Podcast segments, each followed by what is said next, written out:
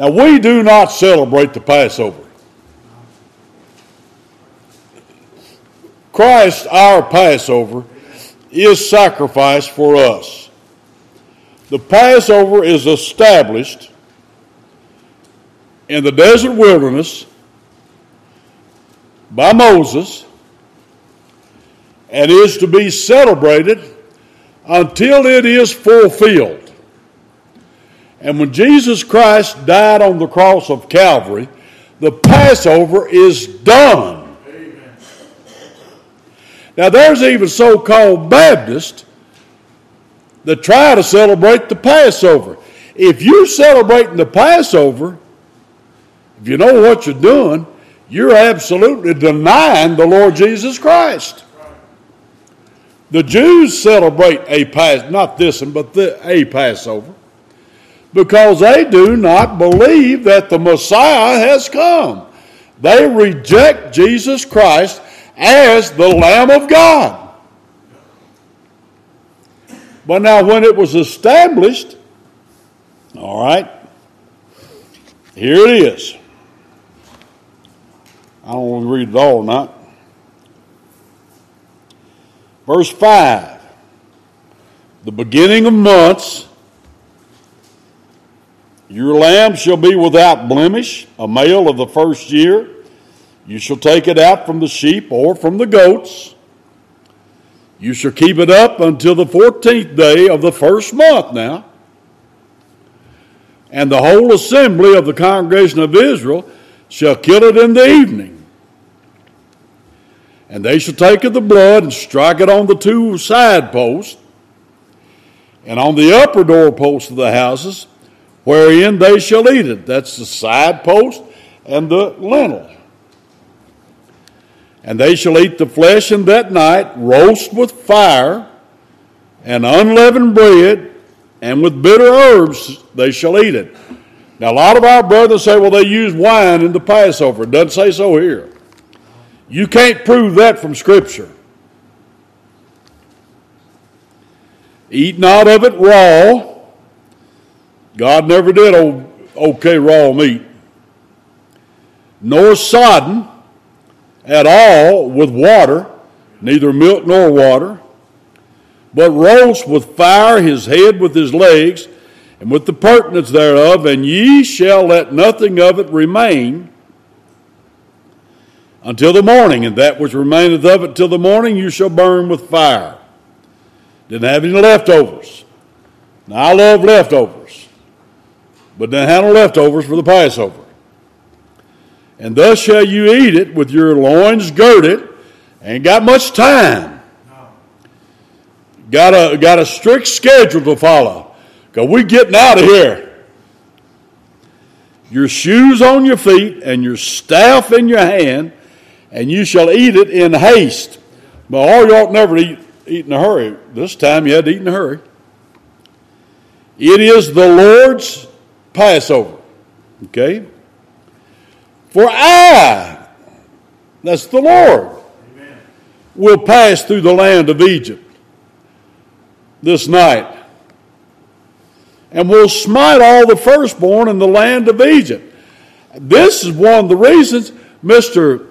Shalom said we ought to pass over God because God's mean both man and beast. Hmm. Firstborn, that's, that's what he says in his article. And against all the gods of Egypt I will execute judgment. I am the Lord. They don't want a God of judgment. But they can't do anything about it because he is a God of judgment. And the blood shall be to you for a token upon the houses where you are. Well, that token is a sign or a symbol or a medallion that says you're covered by the blood. He said, When I see the blood, I will pass over you. And the plague shall not be upon you to destroy you when I smite uh, the land of Egypt. And this day shall be a, uh, unto you for a memorial and you shall keep it a feast to the Lord throughout your generations. You shall keep it a feast by ordinance forever. Now, forever doesn't mean into eternity, it means as long as this thing rides, and it will until Christ. And look real quick at 1 Corinthians 5.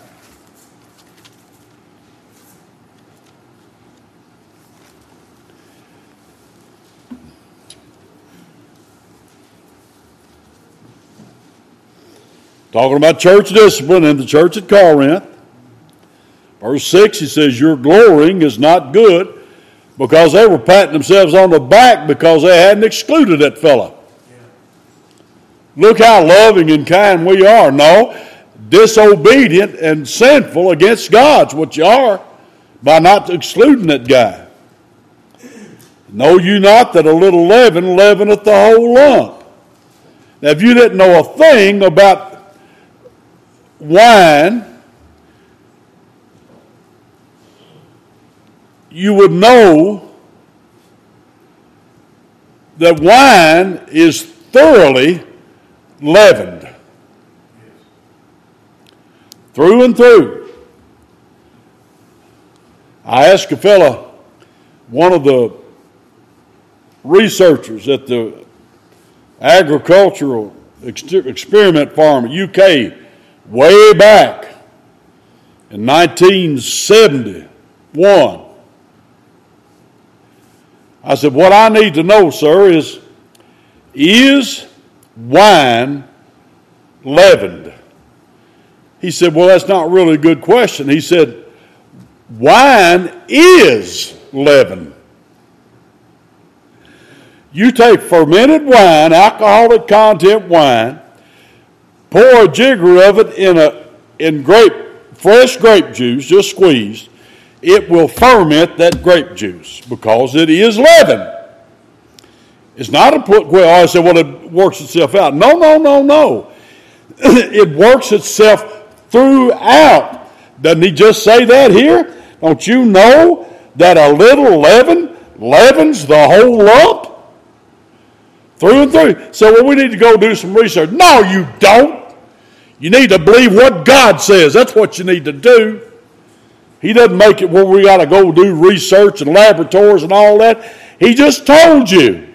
Now, purge out therefore the old leaven.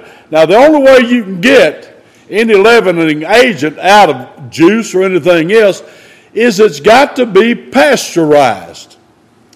And guess what? That's what they do with grape juice because as they squeeze it, it's got impurities on the outside of the skin. You see it, the little cloudy looking stuff on, on otherwise purple grapes, they got little cloudy stuff out there. Well, that's called glucosites, and I don't forget all the fancy names for it.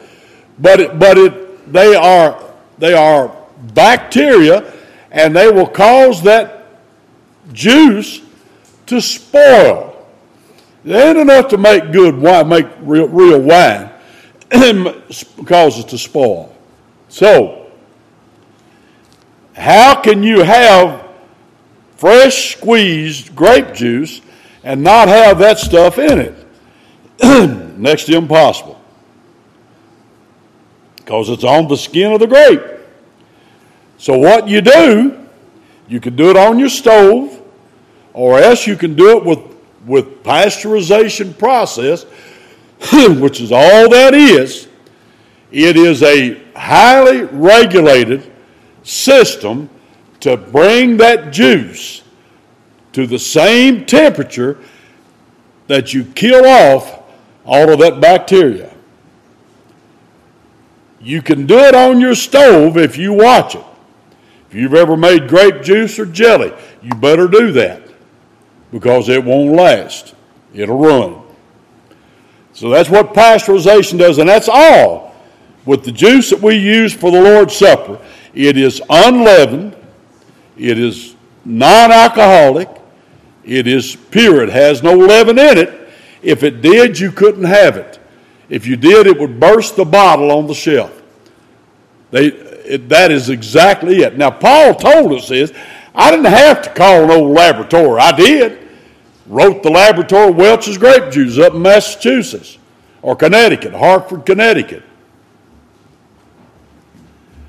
But they didn't have to do all that. Just have to read the Bible. And let God say what He says and believe what He says. Don't you know a little leaven leavens a whole lump?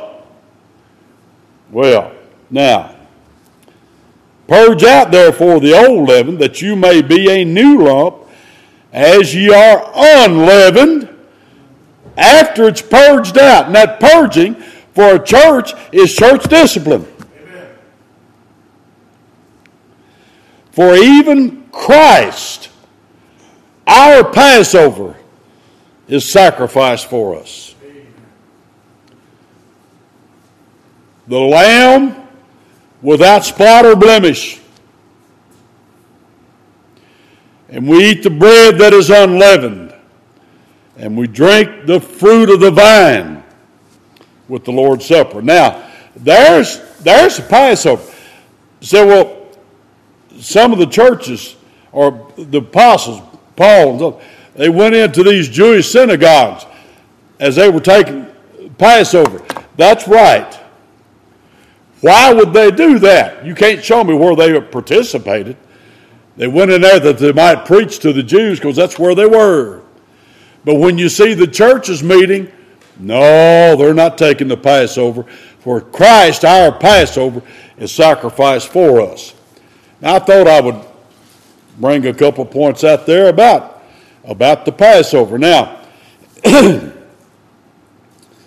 Tim, we had good Sunday school lesson. Everybody discussing. That means you got a good lesson. You got that going on on uh, Goliath and David.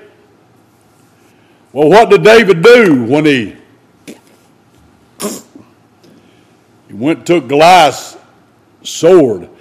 After Goliath was dead, Muslims do it before you're dead. They do it while you're alive. They love to cut your head off and you looking them in the eye. That's what the Muslims do. All Muslims are for that. I don't care who you, so it's not a violent religion. You ain't never read the Koran then. Sure, it's a violent religion. Look what they do. You take the Muslims off of the map and see how much left is left. Not much, Just Russia. But anyway, so well, that's violence. That's what the Jews talking about. What was the old boy getting ready to do with all the Philistines? Wipe out Saul and all of the Israelites. What are the Muslims, Iran, Saudi Arabia, and all the rest of them? The Muslims. What are they? What have they been declaring that they're going to do? for the last I don't know how long. They're going to drive Israel into the ocean. They're not just going to move them out of the country, they're going to move them out of this world. anyway, these idiots, they're not idiots, they're devil, devil inspired people that would write an article like that. Pass over God. Anyway, well, we believe in the resurrection.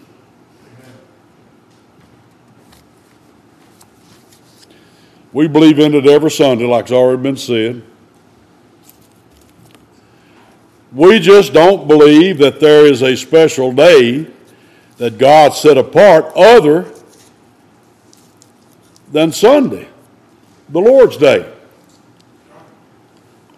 Now you can trace this all out, find this high day, this holy day, this, this Passover, this day and that day, and this day and that day but you don't have to do that. Matthew 12, real quick.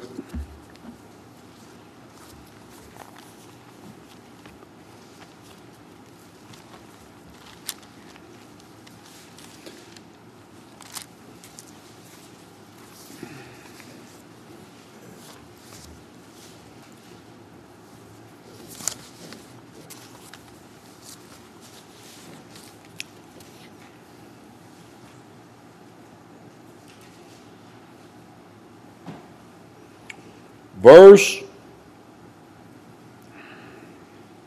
38.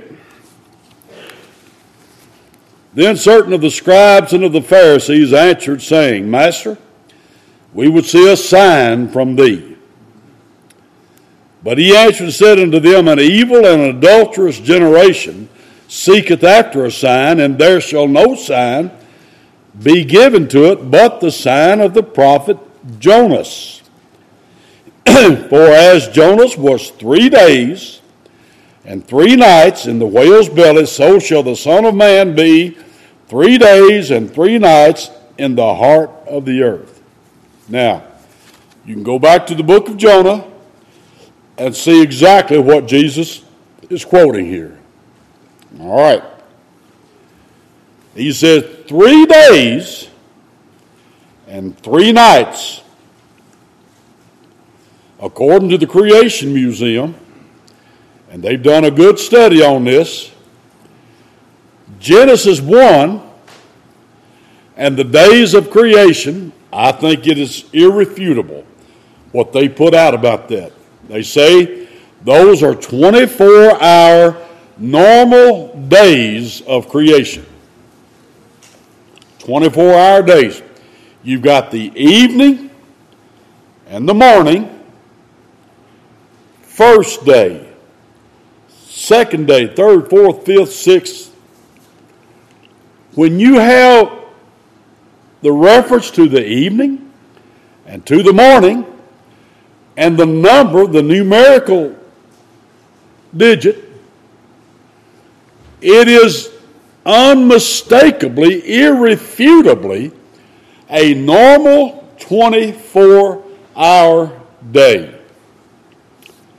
And they're absolutely right in that. I agree 100%. I didn't need them to tell me that, but I already knew that. I enjoy reading Brother Brown's notes. Way back before there was ever one of those, the Creation Museum. Brother Brown was teaching that truth.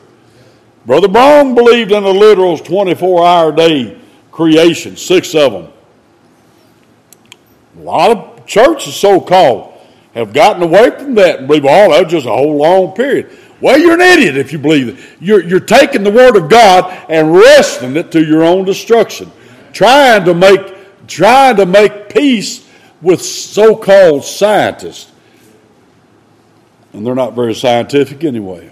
Anyway, by the same calculation that they arrive at six 24 hour days in Genesis 1, you must use the same calculation in Matthew 12 and Jonah.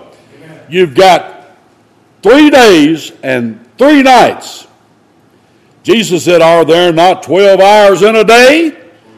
If there's 12 hours in a day, there's obviously 12 hours in a night. And if you go three times 12, is 36 day, hours in the day, and 3 times 12 is 36 hours at night. And when I used to go to school, we determined that 36 and 36 added up would be 72. 72 hours. So, how long was Jesus in the grave? There's no other calculation but 72 hours. But there's already just part of a day. You don't do that with Genesis 1. And you can't do it with Matthew 12 either. So, we heard about Good Friday on Friday. I don't know what that means. Y'all know what that means, Good Friday. No, I didn't eat fish on Friday either. I love fish, but I wouldn't eat it on Friday. Pork and beef, chicken, whatever. Anyway,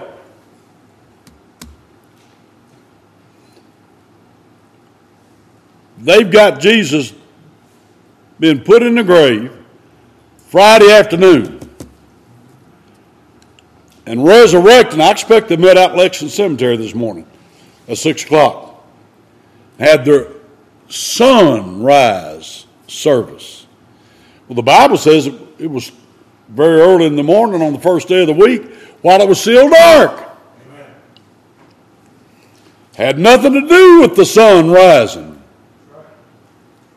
What it did have to do with, that he had been in the tomb 72 hours. That's what it had to do with.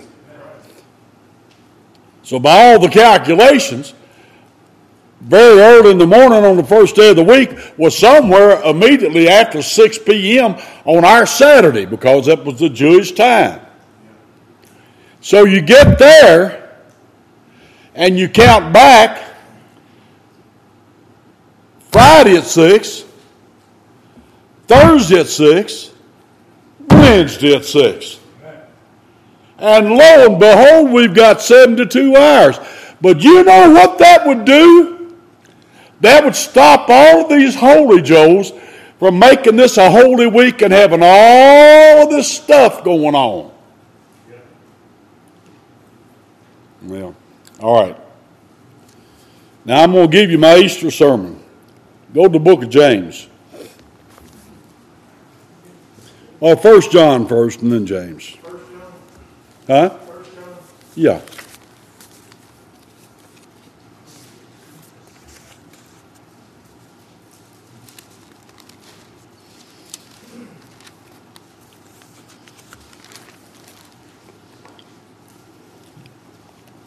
Chapter 3. Last week I preached about the law. Remember? Well, here in chapter 3 of 1 John, verse 4 Whosoever committeth sin transgresses also the law. Well, we talked about the law last week. For or because, I think what they say in Greek, that's a hina clause. Because sin is the transgression of the law. Very brief. You can have all kinds of discussions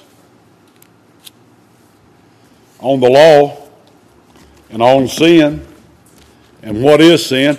Now, you see what we've got today because of demons like that guy, Shalom We're not supposed to believe there's anything as, such as sin today. If you listen to what he says, there isn't any sin. The only sin is when you disagree with them. But I don't, I don't agree with him and none of his ilk. You listen to them women on that show on television, they talk flap their jaws, but they don't know what they're talking about. And one of them said, Why, no, nowhere in the Bible does it say anything about homosexuality. What's the name of that idiot that's supposed to be a comedian? It's been 50 years since she ever said anything funny. You know what I'm talking about? Huh? that view. Anyway, yes, sin exists. And in order to know what sin is, you have to know the law of God.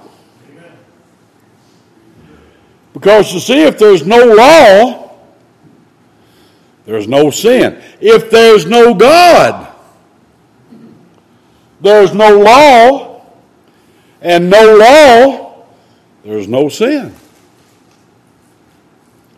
Plain and simple. That's why we've got all of our public schools are flooded with evolution. Evolution is godless. Do you know that? Amen. They cannot stand any discussion of a sovereign God. Now, sovereign just means he's without equal. We talk about the sovereignty of God. We're talking about that God is God and he has no equal.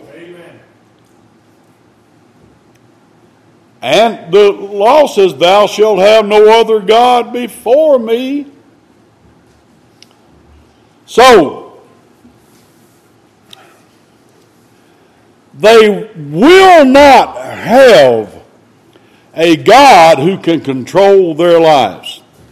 Now, I'll tell you right now, I am not a sinless human being. And somebody said, if I believe like you, I'd sin, all, you, I'd sin a lot more. I sin more than I want to.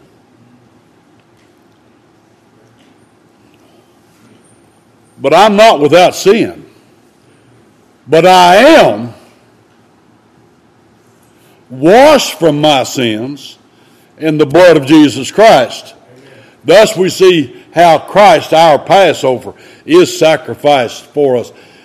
I've got the blood, and, He passed over me. Amen. So, look at James now. If sin is the transgression of the law, and we see the law up here, and we've got 10 of them.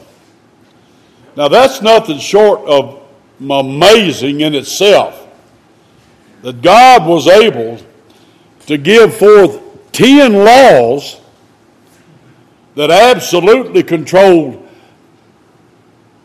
all of civilization for all time. Look what these alleged lawmakers do Frankfort, Lexington, Washington. I said alleged. You couldn't get a you couldn't get a train big enough to carry the books of laws that have been made by these alleged lawmakers. These things that they put before Congress and for the Senate a bill, 2,500 pages, and not a one of them read them. And they pass them because they're Democrats or Republicans. And that's why we're in the mess we're in economically.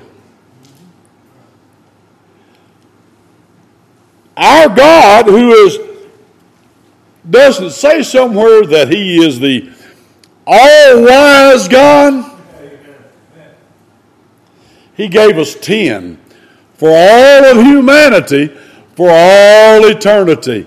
And you see, these will never be abrogated. That's the word. Never. We'll praise his name for these throughout all eternity. Amen. And we'll also praise his name for Jesus Christ who came and was the law keeper in our behalf. Anyway, uh, I had a guy tell me one time, I, I've kept the law. Really? Yeah, I've honored my mother and father. I said, Man, you started way down the list. You ought not start that far down the list. That's a, you know, there's 10 of them. How can you start with number five?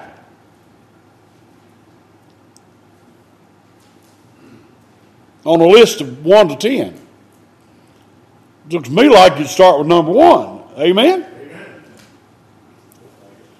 Number one says, Thou shalt have no other gods before me.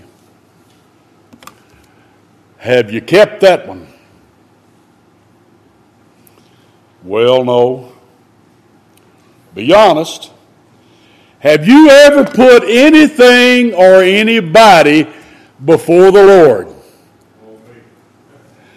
Is there anybody here that has never done that?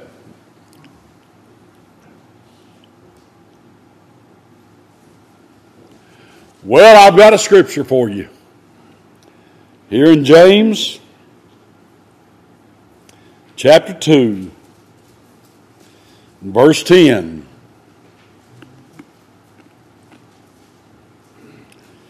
For whosoever shall keep the whole law and yet offend in one point, he is guilty of all. You do not have to go down the whole list to find something that you've done wrong, that you've transgressed the law. You don't have to go to number two. All you've got to do is go to number one, and every last one of us are guilty of that, probably long time guilty of that. And that means that you are guilty of all of it. That's why you need a Savior. Amen. So, we're now talking about sin. We know where sin came from. Back in Genesis, God said, uh, chapter 2,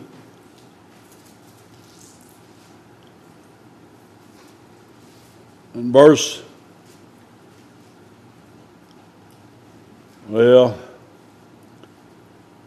nine is out of the ground made the Lord God to grow every tree that is pleasant to the sight and good for food. The tree of life also in the midst of the garden, the tree of knowledge of good and evil. And he tells the man, verse 15, the Lord God took the man, put him into the Garden of Eden to dress it and to keep it. And the Lord God commanded the man. Now that's what old Shalom don't like. Right there's what he and all of his evolution buddies, what they all agree with. They don't want him commanding them on anything. But he said, Of every tree of the garden thou mayest freely eat. Now that was pretty pretty nice. He made them all pleasant to the eye. Didn't have no ugly fruit in the garden. You know what ugly fruit is? Big old, look like squashed up uh, grapefruits. Ugly fruit. That's the name of it. Ugly fruit didn't have no ugly fruit in the Garden of Eden. He said there's all pleasant to the eye, and there's all good for food. Amen. Just keep off that one.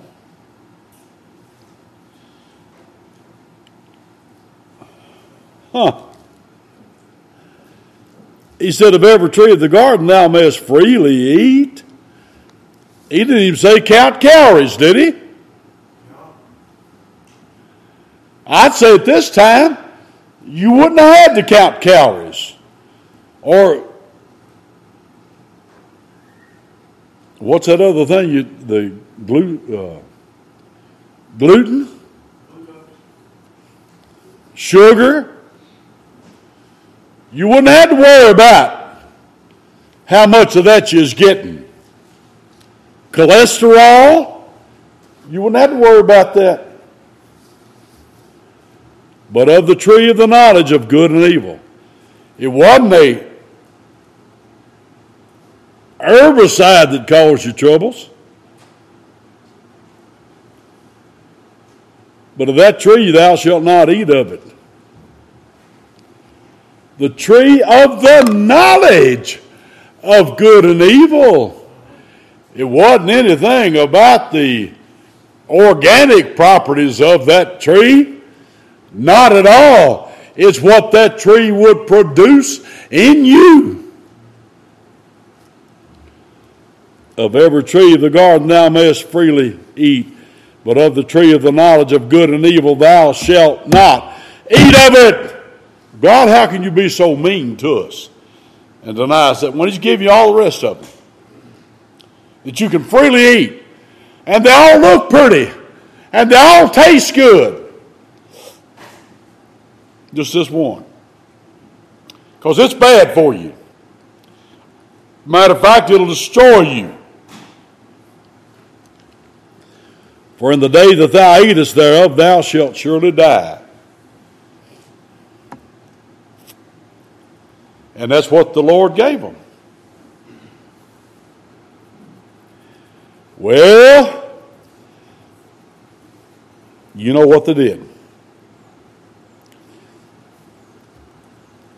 Satan, through the serpent, said, Nay, the Lord hasn't really said that.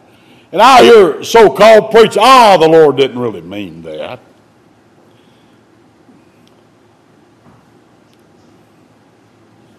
Can't we all just get along? I hear that all the time, don't you? But they ate And the devil said, No, he didn't say that. He didn't really say that. You show people what the scriptures say, oh, well, it doesn't really mean that. You hear that a lot, don't you? Satan's still doing his thing. But they did eat. And the Lord came down, verse 9, chapter 3 called unto Adam and said unto him, Where art thou? Now you all understand. This is three times holy God who is omniscient. He has all knowledge. Amen. He's omnipresent. He's everywhere at once. And he's omnipotent. He has all power. There's nothing that he lacks. So why is he asking Adam where he is? That's what you call a rhetorical or rhetorical question for effect. He wanted Adam to know that God knew.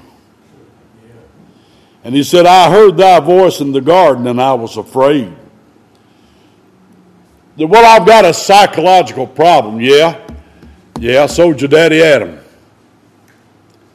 He had a psychological problem.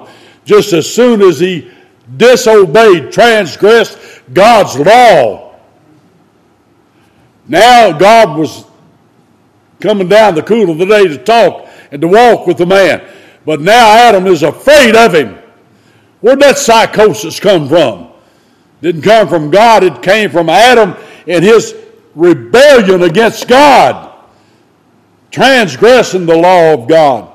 That was the law of God. God said, Thou, thou shalt not eat of it. That's the law of God. When God says, Thou shalt not, or Thou shalt, that's the law of God. Amen. He said, I was afraid because I was naked and I hid myself. And God said, Who told you that you were naked? Hast thou eaten of the tree whereof I've commanded thee that thou shouldest not eat? What did he say it would do? He said it's the tree of the knowledge of good and evil. And then he begins to pass the buck. He says, The woman whom thou gavest to me to be with me. It's your fault, God, because you gave me this woman. And she gave me of the tree and I did eat. I have no I have no responsibility in this. That's what he's saying.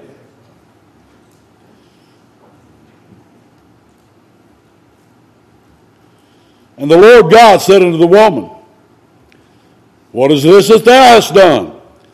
And the woman said, Well, you see, this, this snake beguiled me, and I did eat it. wasn't my fault, is this snake. I listened to that snake. And the Lord God said unto the serpent, Because thou hast done this, Thou art cursed above all cattle and above every beast of the field.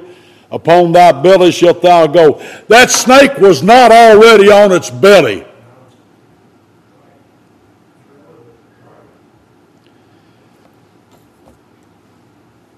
The curse on the snake was it to be on its belly.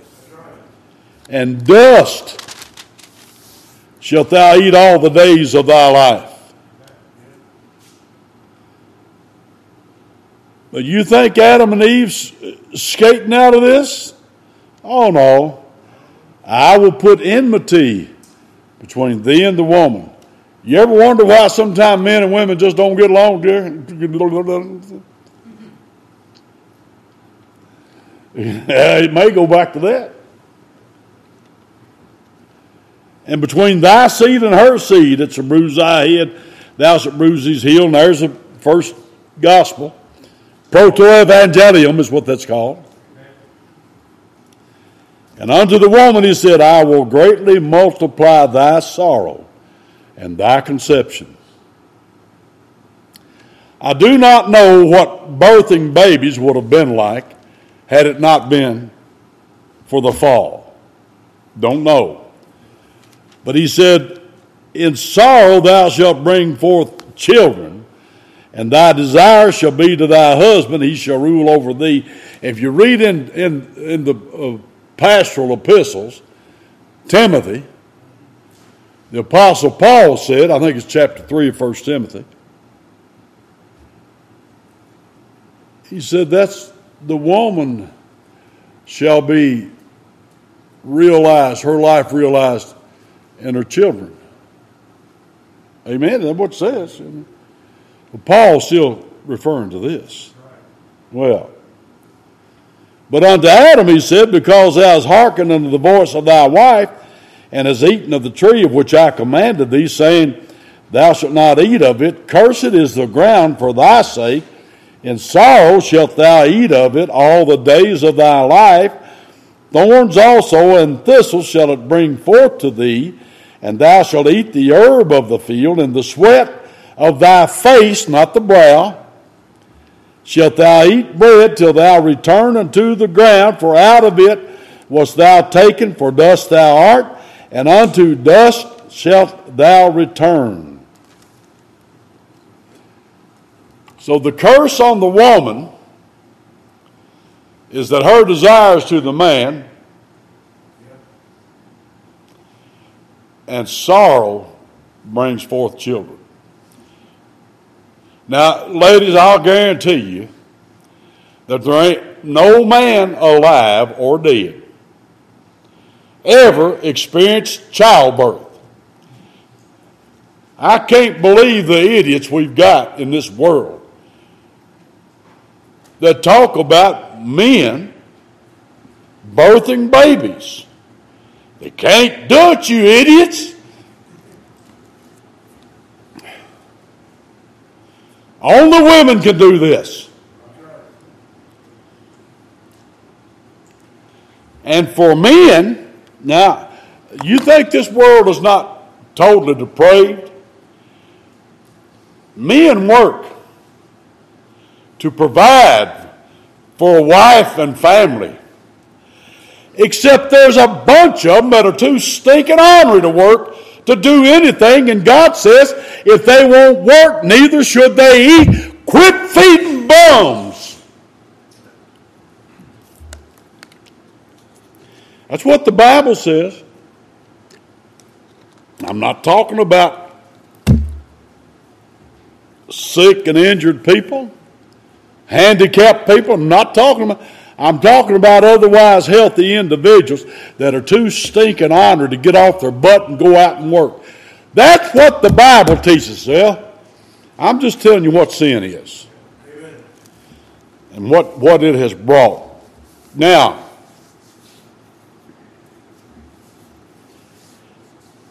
the effects of the sin of Adam. We just read the curses. And Adam and Eve died spiritually as soon as they transgressed the law of God. Now, man is made up, human beings are made up of body, soul, and spirit.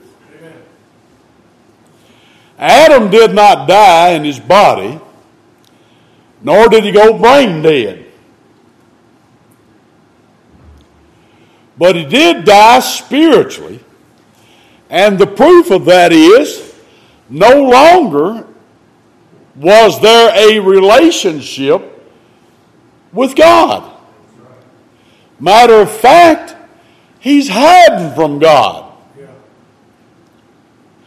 And before that's over with, in chapter 3, the Bible says that God drove didn't invite them, drove the man and the woman out of the Garden of Eden, and he set up flaming swords, cherubims with flaming swords, to guard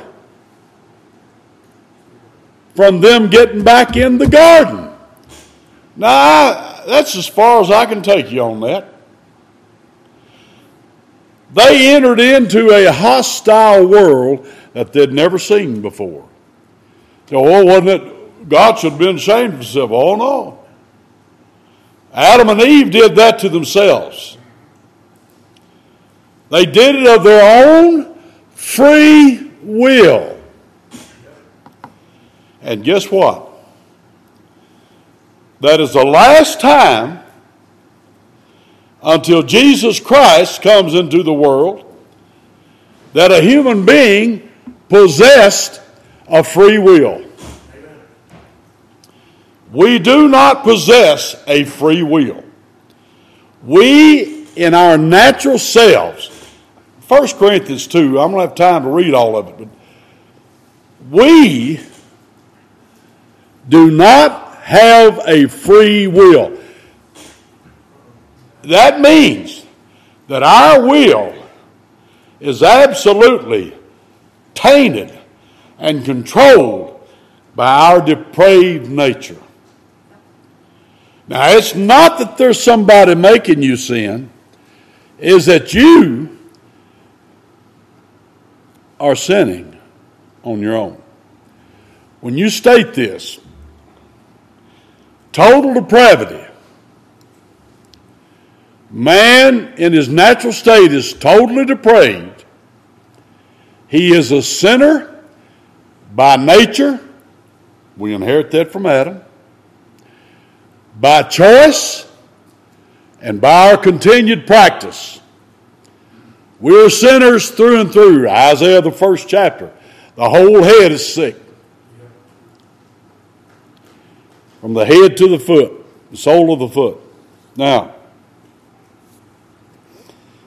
you'll hear a lot about original sin. Uh, I've even known a Baptist preachers talk about original sin. I've heard them say when John the Baptist said, Behold the Lamb of God that take away the sin of the world. They said, Well, what that means is he was, he was dying for original sin.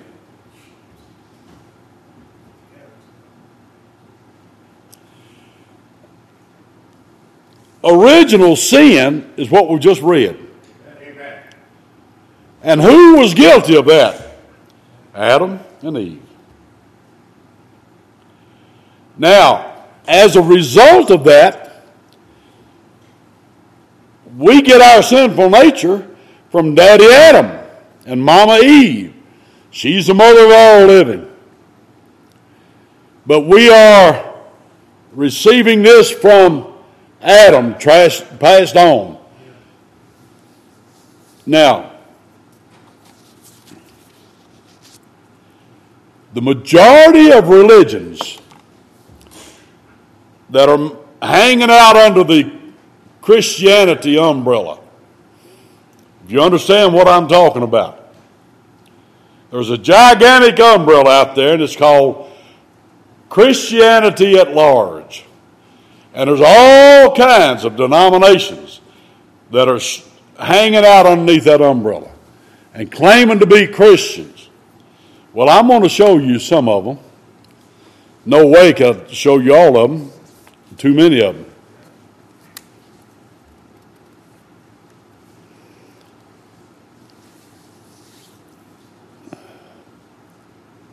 When the Roman Catholics well, it says baptize, but they don't baptize, they sprinkle. But they call it baptism. And this is according to the Council of Trent, which is in the 16th century after the Reformation. And this is where they established their doctrine right now. You can pull it up on the internet. You can read it all. I've read it all. Do I remember it all? No, I just bits and pieces of it. When they, according to the Council of Trent, when they do their version of baptizing, it is to wash away original sin.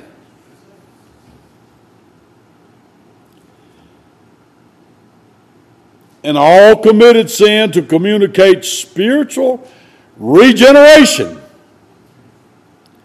and grace of Jesus Christ. So even their grace is by works. And their sprinkling is the same thing as regeneration. And you say, well, that's Catholic. Well, just hold up now. We ain't done here yet. And to unite the baptized to the living head.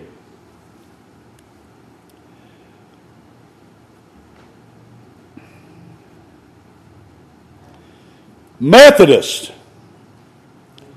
According to John Wesley, one of the founders of Methodism, they're sprinkled. They sprinkle. I think they'll do bad immersion too, but they do it with babies. It is in order to regeneration. And in the case of infants, to take away their original sin, else they're lost. The design of the Episcopalians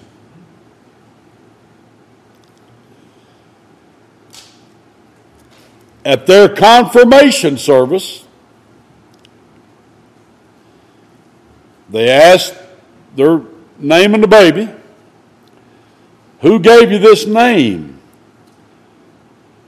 my sponsors in baptism, wherein I was made a member of Christ, a child of God. So if you're an Episcopalian or Methodist or Catholic, you were sprinkled or even immersed as a baby. That is what made you a child of God. and an inheritor in the kingdom of heaven.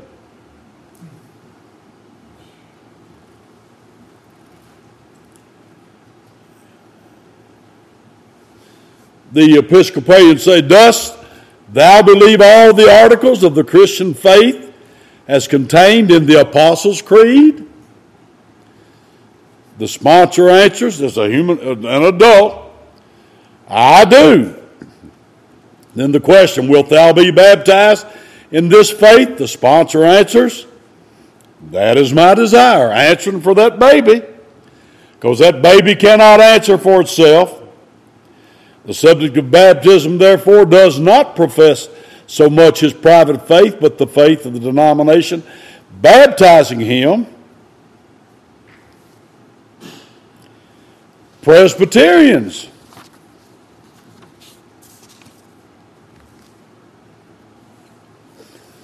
Now, this is according to the shorter catechism. I've got it back in my office. Quote Baptism is a sacrament of the New Testament, wherein Christ hath ordained the washing in water in the name of the Father, the Son, the Holy Ghost to be a sign and seal of the engrafting unto himself of remission of sins by his blood and regeneration by his Spirit of adoption and resurrection unto eternal life. Dr. Hard says, we, quote, we are baptized in order that we may be united to Christ and be made partakers of his benefits. This baptism unto repentance is a baptism that the remission of sins may be obtained. doctor, other doctor says, quote, the church makes us Christians by the sacrament of holy baptism, which she always held to be a supernatural force for that very purpose. Don't tell me they don't teach that.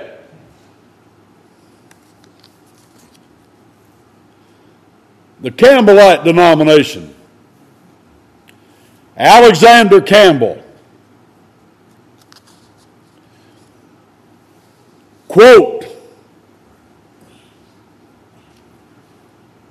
he says, I am bold, therefore, to affirm that every one of them who, in the belief of what the apostle spoke, was immersed, did in the very instant in which he was put under water, receive the forgiveness of his sins and the gift of the Holy Spirit, if so then, who will not concur with me in saying that Christian immersion is the gospel in water? Could it get any plainer than that?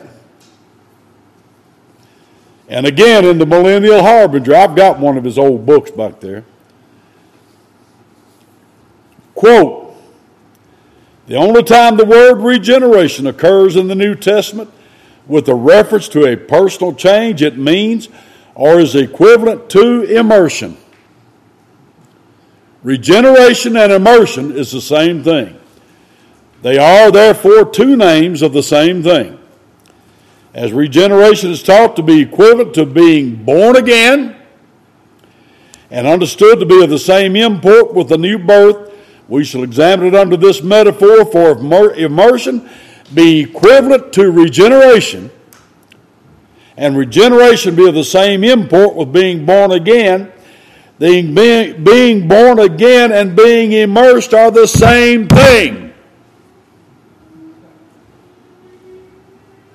For this plain reason that things which are equal to the same thing are equal to one another. Regeneration is therefore the act of being born hence its connection always with water. The Holy Spirit calls nothing personal regeneration except the act of immersion. On this side of baptism and on that, mankind are in quite different states. On the one side, they are pardoned, justified, sanctified, reconciled, adopted, and saved. On the other, they are in a state of condemnation. This act is sometimes called immersion, regeneration, conversion. All the same. And that this may appear obvious to all, we shall be some pains to confirm and illustrate it. I didn't create all that stuff myself. Now, that's pretty much all the mainline denominations, isn't it? And I can guarantee you that lot, lots of others we haven't named believe the same thing. They say baptism washes away original sin. I say we have nothing to do with original sin except we've received a depraved nature as a result of it. But then we sin on our own, we choose it, and we practice it. I was going to get into the sin unto death the unpardonable sin. Real quick, Matthew 12.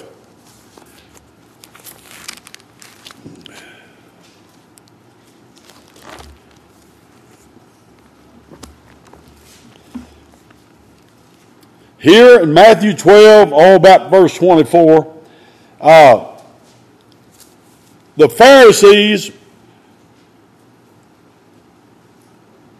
accuse Jesus of casting out demons by the power of Beelzebub or the devil.